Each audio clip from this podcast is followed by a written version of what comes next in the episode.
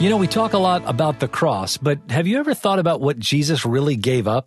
Hi, this is Jonathan Falwell. You know, Jesus had it all. He was in heaven. He'd been there for all of eternity. He's the King of kings and the Lord of lords. He was in the presence of God forever. Yet because of God's great love for us, Christ left all of his position and glory to become just like us. He walked away from the splendor, the glory of heaven, and he took on flesh, 100% God, but 100% man. And he came into this broken, sinful world. What a gift that is.